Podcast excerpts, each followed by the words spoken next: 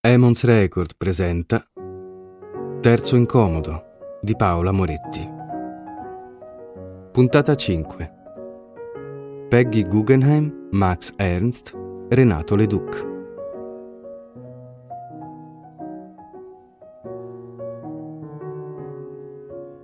No, non sono stata il suo grande amore, ma sono quella che gli ha salvato la vita, a lui e a molti altri artisti in quegli anni. Mi chiamo Peggy Guggenheim e tutti dovreste sapere chi sono. Esistono musei e fondazioni che portano il mio cognome, quello di una famiglia di ricchi industriali originari della Svizzera. Per quanto riguarda me, nello specifico, sono entrata in possesso di un'ingente somma di denaro dopo la morte di mio padre Benjamin, che affondando insieme al Titanic mi ha lasciato circa 30 milioni di dollari in valuta corrente. Era il 1912 e io, quattordicenne, con quei soldi decisi che avrei principalmente viaggiato e sovvenzionato l'arte in giro per il mondo. Questo era quello che più o meno stavo facendo anche all'inizio degli anni 40, quando conobbi Max Ernst, uno dei tanti amori della mia vita. Terzo incomodo è un podcast dedicato ai triangoli amorosi, quelli più belli e crudeli. A raccontarli in ogni puntata una sola voce, la parte lesa. Con l'avanzata dell'esercito tedesco a Parigi nel 1941 decisi di porre fine alla mia esperienza londinese e tornare a New York. Prima di ripartire però mi trattenni per aiutare chi non aveva i miei stessi mezzi per mettersi in salvo. Ero stata a Grenoble a raccogliere fondi per far espatriare artisti e intellettuali a rischio, poi a Marsiglia, da dove partivano i transatlantici. Per farlo ho unito le forze con Mary Jane Gold e Varian Fry. La prima era un'ereditiera americana che, come me, prima di scappare dalla guerra, si era resa conto che i suoi soldi avrebbero fatto la differenza per centinaia di vite. Il secondo era un giornalista e intellettuale statunitense che faceva parte dell'Emergency Rescue Committee e operava a Marsiglia in qualità di rappresentante dell'associazione, con lo scopo di aiutare ebrei e antifascisti a fuggire dall'Europa. Conobbi Max Ernst quando ero appena arrivata. Anche lui gravitava nell'orbita di Varian Fry, che aveva da poco preso in affitto Bel Air, una bella villa con 18 stanze. Varian l'aveva presa per dare ospitalità a chi ne aveva bisogno e nel salotto della villa Max aveva organizzato una mostra con i quadri che era riuscito a recuperare.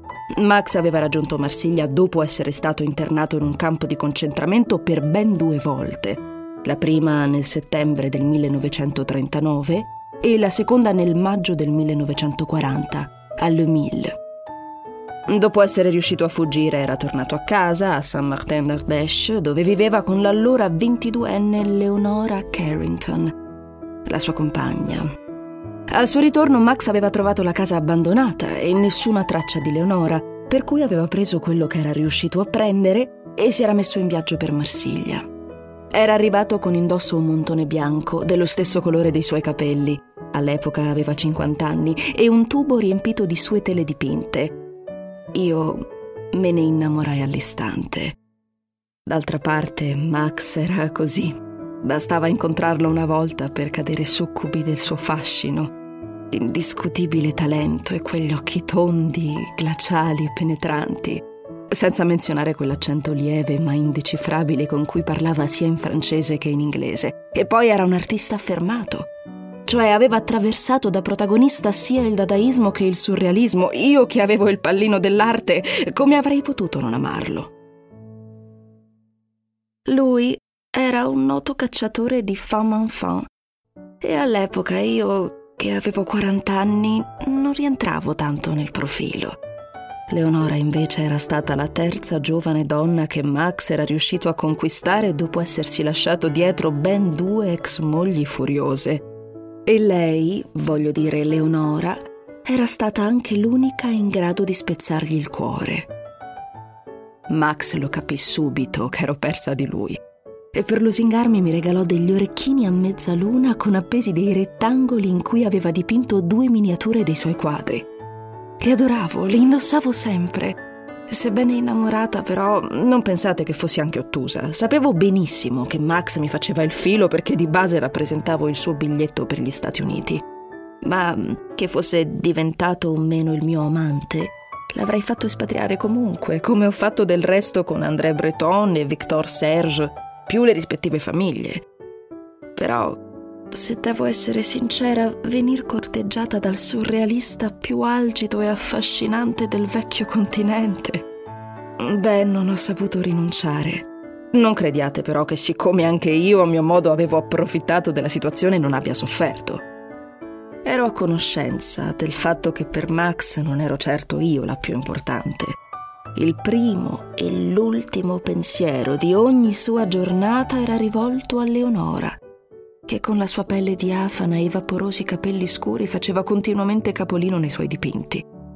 Essere in competizione con il ricordo della donna che lo aveva devastato, deluso, disertato, non era il massimo, lo so, ma era gestibile.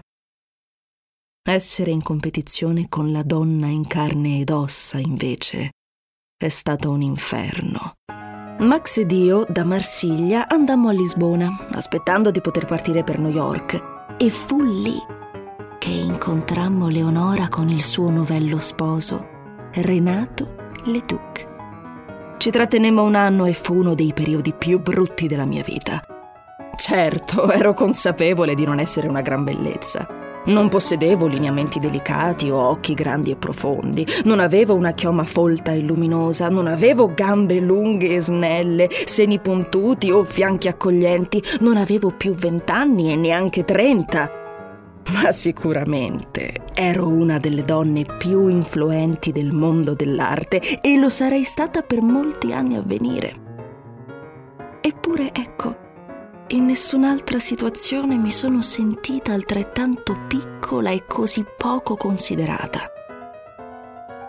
Da quando Max aveva scoperto che anche Leonora era nella capitale portoghese, viveva le sue giornate in attesa di una telefonata e quando lei si degnava di chiamarlo lui correva come un cagnolino. Passavano giorni insieme, anche più di uno, e io ci restavo così male che a lui poi non riuscivo a rivolgere neanche la parola. Si vedevano e facevano cose, sesso presumibilmente, perché l'attrazione tra i due era talmente palpabile da diventare una cosa solida quando erano insieme nella stessa stanza. Ma non solo, facevano anche cose culturali. Max me l'ha rimenata per mesi quella volta che sono andati insieme a vedere le tentazioni di Sant'Antonio di Bosch al Museo Nazionale di Arte Antica. E come se tutto ciò non fosse abbastanza sgradevole, lui continuava a usarla come musa.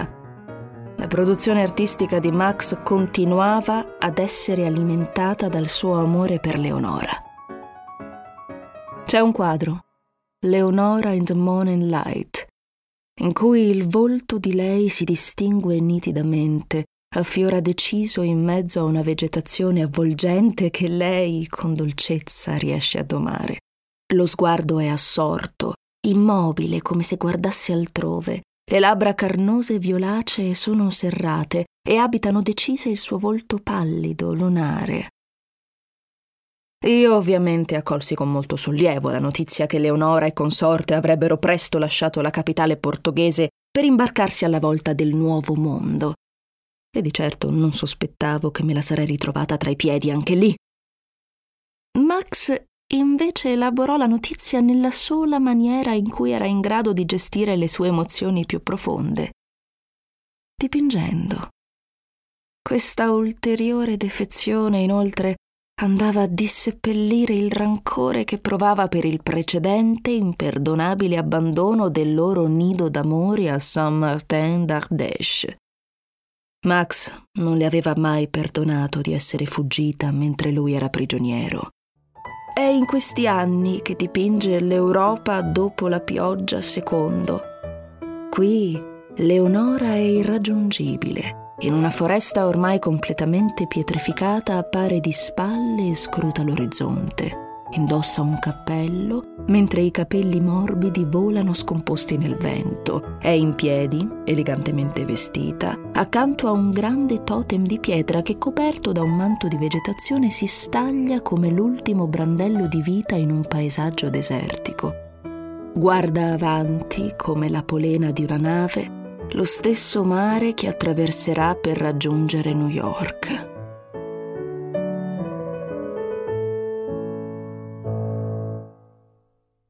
Realtà arrivammo prima io e Max, perché prendemmo l'aereo mentre Leonora e Renato fecero il viaggio in mare. Non ero stata messa al corrente del fatto che mio marito, Max, sì, perché nel frattempo ci eravamo sposati così che le pratiche per vivere negli Stati Uniti sarebbero state più snelle, eh, non sapevo, dicevo, che le avesse affidato una quantità notevole di sue opere da recapitargli una volta arrivata. Lo scoprì solo una volta che gli furono restituite, quando Max tornò nella nostra casa sull'East River con un'espressione in viso che mai gli avevo visto prima. Una bizzarra mescolanza di desolazione ed euforia. In un primo momento, quando si mise a spacchettare tutti i suoi quadri, vidi un Max entusiasta e spiritoso, che trasmetteva una pace e un benessere tali da renderlo quasi irriconoscibile ai miei occhi. Non so dire esattamente cosa gli stesse accadendo. So solo che era a malapena consapevole della mia presenza nella stanza.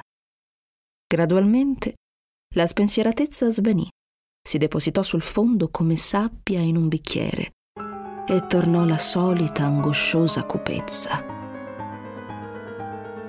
Con il tempo mi resi conto che questi sbalzi di umore avvenivano sempre dopo un incontro con Leonora e io, oltre che penare per me e per lui, non sapevo cosa fare. Vederlo in quello stato confusionale, preceduto da sprazzi di gioia, rendeva tutta la situazione esponenzialmente più pesante. C'è da dire però una cosa. Voglio che sia chiaro che io non ho mai odiato Leonora. No. Soffrivo il paragone? Sì. Mi infondeva un senso di inadeguatezza? Sì. Ero gelosa? Sì. Ma non la odiavo. Anzi, per quanto potessi, ho sempre cercato di aiutarla. Lei, di contro, ha sempre cercato di mantenere una certa distanza, almeno a livello personale. A livello professionale la ritenevo un'artista estremamente dotata. Infatti la invitai a partecipare alla collettiva che organizzai nel 1943, 31 Women Painters. Ammetto che in parte volevo anche che Max avesse una prova tangibile della mia superiorità morale a certe questioni, alle scaramucce d'amore. Ma quella mostra si è rivelata la nostra definitiva rovina. Tra le pittrici che avevo selezionato c'era anche Dorotea. Dorotea Tanning, bellissima e talentuosa artista di 12 anni più giovane di me. Fu in occasione del vernissage che lei e Max si conobbero. E in poche parole, grazie a me, divennero amanti. E nel giro di poco io venni piantata. Il mio matrimonio con Max è durato poco più di un anno, si potrebbe dire il tempo di farlo espatriare. Lo sapevo fin dall'inizio che più che una moglie, per lui ero un biglietto della lotteria. Ma questa sorte me la sono scelta anche io. Io gli ho salvato la vita.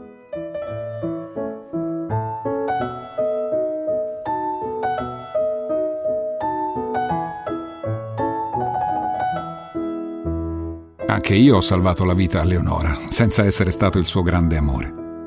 Temo però che nemmeno Max lo sia stato. Il grande amore di Leonora è stato Chicky Weiss, l'uomo per cui mi ha lasciato. Mi chiamo Renato Leduc e sono noto a pochi. Non ero né un pittore né un mecenate, ma un poeta messicano, impiegato presso le ambasciate. Il lavoro che non so come feci a tenermi stretto per tutti quegli anni, vista la mia pessima abitudine a imprecare spesso e volentieri. Ho conosciuto Leonora che aveva vent'anni tondi tondi. Io ne avevo quaranta, altrettanto tondi. Ero andato a una festa a casa sua per accompagnare il mio amico Pablo Picasso e all'epoca lei viveva con Max ed erano una coppia felice, bellissimi. Casa loro era sempre piena di amici. Per San Martin passavano tutti. Breton, Eluard, Duchamp, Tanguy. E lì si scriveva, si componevano poesie, si dipingeva, si condividevano idee e sensazioni. E Max e Leonora erano ospiti sublimi. E quella sera l'arrivo di Pablo aveva creato una certa eccitazione nel gruppo. D'altra parte Picasso era un po' più anziano degli altri e già estremamente famoso.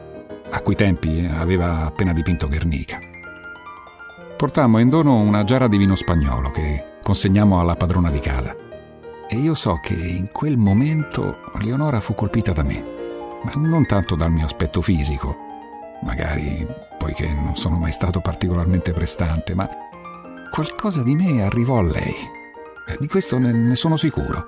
Fu come se nell'arco di tempo di una conversazione lei riuscì a cogliere qualcosa del mio essere e io di contro vidi in lei tutta la fragilità che cercava di nascondere dietro alle sue azioni impulsive e alla vita bohemienne che conduceva in Francia con Max. Leonora era andata via di casa giovanissima per seguire la sua passione di pittrice. Aveva conosciuto i surrealisti grazie a sua madre, che sebbene non supportasse le sue ambizioni artistiche al 100%, le aveva regalato il libro Surrealism di Herbert Reed. Lì vi trovò un dipinto di Ernst e ne restò rapita. Fortuna volle che l'anno successivo, alla Mayor Gallery di Londra, venisse allestita una personale di Max Ernst e in quell'occasione i due si conobbero. O meglio, a, una cena organizzata da una compagna di accademia di Leonora e dal suo influente marito. All'epoca Ernst era sposato con una giovanissima e magnetica Maribert Orange, per la quale Max, dieci anni prima, aveva lasciato la moglie e madre di suo figlio, Louise Strauss. Il colpo di fulmine tra Leonora e Max in quella serata londinese mise fine anche a questo matrimonio. E i due insieme si trasferirono a Parigi e poco dopo in campagna, a Saint-Martin d'Ardèche. Lì Leonora nel 1938 acquistò un casale circondato da vigne, lo stesso in cui io feci la sua conoscenza. L'idillio tra i due andava avanti appassionatamente da circa due anni, quando internarono Max la prima volta. Dopo la seconda, Leonora non riuscì più a gestire il terrore e lo sconforto. Passava le sue giornate al bar di paese perché a casa da sola non, non riusciva a stare. Spese tutti i suoi soldi all'hotel de touriste. Era preda dell'ansia e della disperazione. Va ricordato che Leonora era davvero giovane, lontana da casa, senza il suo uomo, e in un paese che era stato appena invaso. Quando una sua vecchia amica inglese, Catherine Yarrow, le propose di scappare in Spagna con lei e l'ungherese Michael Lucas, Leonora accettò senza esitare. Vendette tutti i suoi possedimenti al proprietario del bar per ripagare i debiti. Lasciò la casa così, com'era con tutti i dipinti dentro. E partì con una valigia di 60 cm per 40 con su scritto Rivelazione. Ma la sua psiche non resse. La guerra, il nazismo, la prigionia dell'amato, la perdita di tutti i suoi averi e infine la fuga. La presa di Leonora sulla realtà si fece via via più labile finché non svanì del tutto e la mia piccola inglese fu sopraffatta dall'angoscia e dalla paranoia.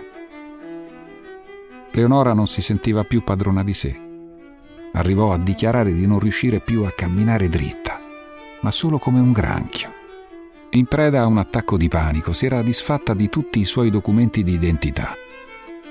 Forse in una proiezione del senso di colpa per aver abbandonato Max, ogni persona che incontrava, secondo lei, era qualcuno da salvare.